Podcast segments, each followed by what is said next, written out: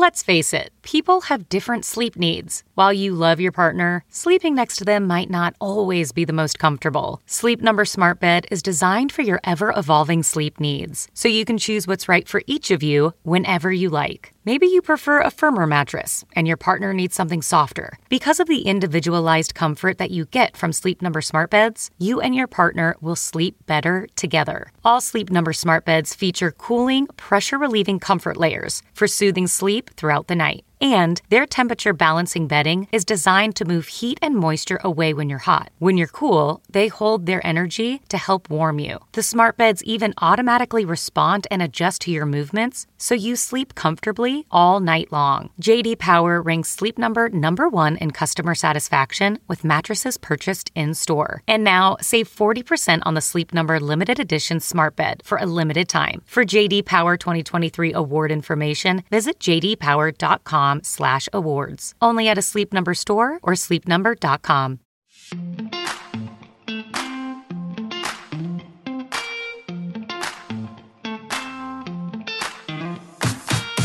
Welcome to the Beat Physician Burnout Podcast. I'm your host, Dr. Deanna Larson, internal medicine hospitalist and physician burnout life coach. I want this podcast to be your burnout Bible with topics to include anything and everything related to burnout. If you want to learn about burnout, prevent it, or overcome it, this is the place for you. I do want to give a disclaimer that the information and opinions shared here are for information and educational purposes only. They do not serve as medical or professional advice. They do not represent any medical or professional institution or organization. If you are truly ready to take control of your life and put these tools into actions, I am here to help. I have a free consultation call for any physician who is looking into coaching. Please sign up for a free consult in the link below.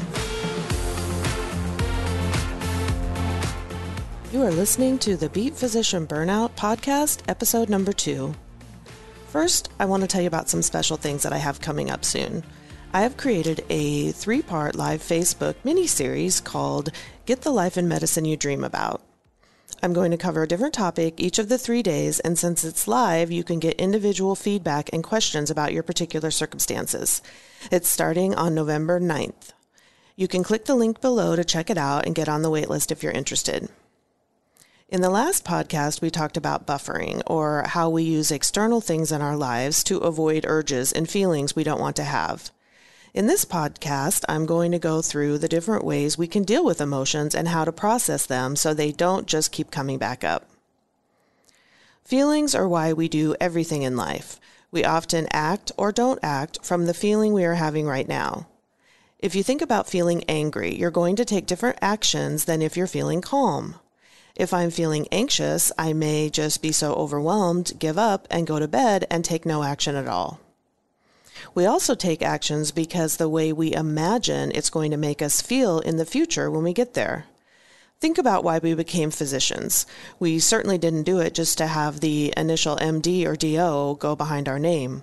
We thought we would have a feeling of respect or security because of the income, or challenged by the continual change and learning that we, we have in medicine.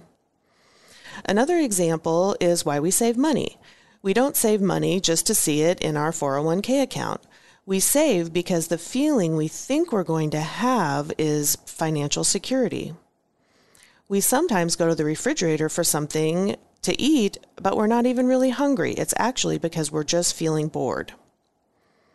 The key to this is to remember that our feelings do not come from an external source. They come from inside of us. They come from our thoughts. If I'm thinking, for example, that my employer only cares about the money and not the patients, this makes me feel angry and frustrated. And the actions that I take when I'm feeling angry and frustrated tend to be ones like being impatient or short with the staff, losing my temper, and getting in trouble. If I can change my thought to something like, I am a good doctor and I can still take care of patients in this system, then I feel much calmer and maybe acceptance of the system I cannot change. From calm and acceptance, I can take better actions. I can stop my mind from spinning and focus in order to get my work done the best way I can.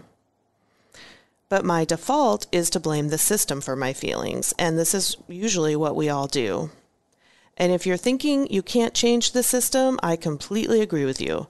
I feel the healthcare system is broken and needs to be changed.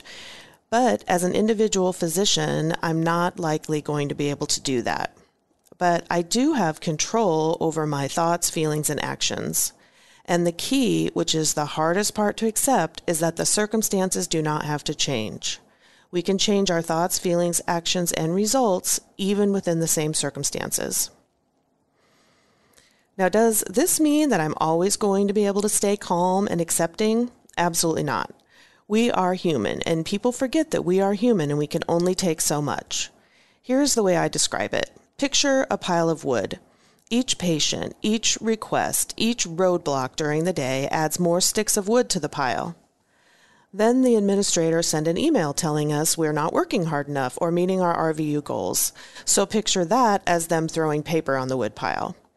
Then the ER calls and says they have three admissions all at once, and that's like putting gasoline on the wood pile. And then they ask us, Why did you blow up? Sometimes we probably are going to show up in ways that we don't want, but by understanding thought work and realizing we can make a difference, hopefully we can minimize these. There is a concept in coaching called radical responsibility, and that's defined as us being 100% responsible for creating our life. I change this a little bit when dealing with doctors because we live, breathe, and work in a system that we cannot change. But I do feel that we can be the co creators of our life. So let's define what a feeling or emotion is. Feelings are basically just a vibration in your body. They start from your brain and travel down to your body. These are different than physical sensations such as hunger, pain, or cold, which start in your body and then travel to your mind. Sensations come from our body physiology and then our brain translates them. Sensations are involuntary, like hunger. Have you ever had a time when something feels wrong in the pit of your stomach, but you can't figure out what it is? This is when you need to look at your thoughts. What am I thinking that is making me feel this way? Some thought has always triggered that feeling. So there are four ways we can deal with emotions resist, react, avoid, or allow and we're going to go into each one of these in more detail. First is resisting. So when we resist an emotion, it is trying to push it away. This may work temporarily. If you can picture a huge beach ball and you're trying to hold it underwater, that is resisting a feeling. If you were just to hold the beach ball in your hands, that would be a completely different experience and equal to feeling the emotion. And as we know with the beach ball example, eventually it's just going to pop back up even stronger into the air. And that's the exact same thing that happens with emotions when we try to resist them. Next is reacting. Why do we spend so much time resisting our emotions? Because they are uncomfortable. We are afraid of what might happen if we allow ourselves to experience the feeling. Let's take anger, for example. We sometimes mistake feeling anger with actions of anger. We associate the emotion with the times in our past when we have acted or reacted to the feeling in a negative way. Maybe I reacted to my anger by yelling at someone, or I blamed the universe for its unfairness. I might have given someone the silent treatment or talked behind their back. I don't want these things to happen again, so I feel like I can't allow that emotion. But allowing the emotion does not mean that you have to take any action at all. Remember, our prefrontal cortex has to agree before any action can be taken. Some of us may think about punching our boss, but our prefrontal cortex still has the ability to override all of our actions. The third option we have when it comes to our feelings is trying to avoid them. This is buffering. This is what I talked about on the last episode.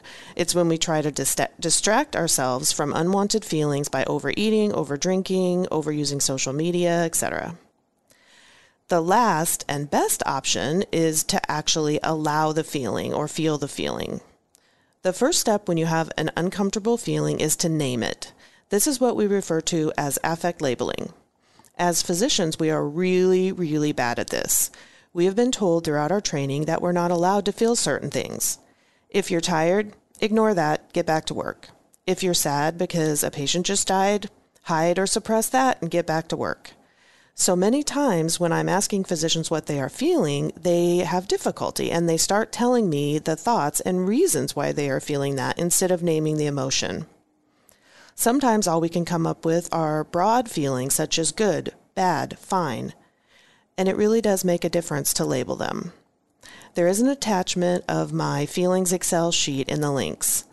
The top line has the most general feelings, such as afraid. And if you can get to that, then you can go down through a long list and find more specific feelings that are related to being afraid alarmed, anxious, apprehensive, defensive, disturbed, guarded, and so on. Next, we need to remember that we are not our feelings. We need to be non judgmental of our feelings. Just because I'm feeling angry right now does not mean that I'm an angry person. This is often difficult because we all have so many opinions and judgment. Judgment just makes it harder to allow ourselves to feel the emotion. Remember that we have a huge array of different emotions that we will have throughout our entire lifetime. This is just part of a normal human life. So, the next step in processing the emotions is to name them. Remember, they are just a vibration in your body and will pass. Sometimes it helps if you can describe to yourself the feeling. Try to be as specific and detailed as possible. Where is it at in your body? Is it fast or slow? Is it hard or soft? Is it light or heavy? Is it a tightness, aching, stabbing, tingling? What color does the feeling have? Is it pulsatile, intermittent, constant? Does it radiate? Do you have other associated symptoms like weakness or nausea? How does this feeling make you want to react? Why do you think you're having this feeling? What is the underlying thought that is causing you to have this feeling? If you think this sounds a lot like the questions we ask in our HPI, you're exactly right. I know it may sound a little woo woo, but it really does help. After you describe it and allow it, most likely the feeling will have passed. We realize that we are not going to die from any feeling because it is just a vibration in our body. After doing this process so many times, I know that the vibration will pass.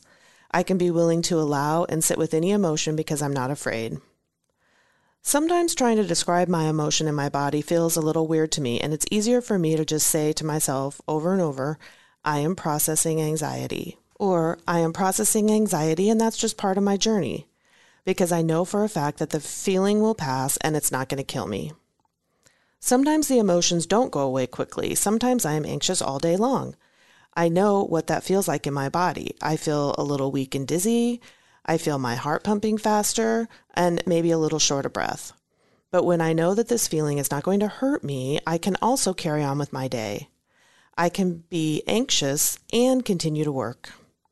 I am willing to carry my anxiety in my imaginary purse throughout my day. It doesn't have to be one or the other, and sometimes we tend to think in extremes such as black and white. I don't have to say, I can't do anything productive until my anxiety goes away. But instead, I can say, I can have this anxiety and I can continue on with my life. Most changes, even great ones in your life, come with some anxiety and uneasiness. But we still want to leave our parents' house and go to college. We still want to get married. We still want to start a new business. We just sometimes have to carry the emotions with us. This is some of the most important work I do when I coach. Please subscribe, download, review, star, whatever it is on your platform for my podcast. Traditionally, it's been difficult for me to ask people to help with these sorts of things because my thought has always been it's an inconvenience to them or they don't care what I have to say. But I'm a coach, remember, and we work on our thoughts. So I'm working on the thought that these podcasts can help people, and I have learned so much information that I want to share. If you have a topic that you want to know more about, please let me know. And also, please check out the link for the free live mini series coming in November. I'll talk to you soon. Goodbye. A Huda Media Production.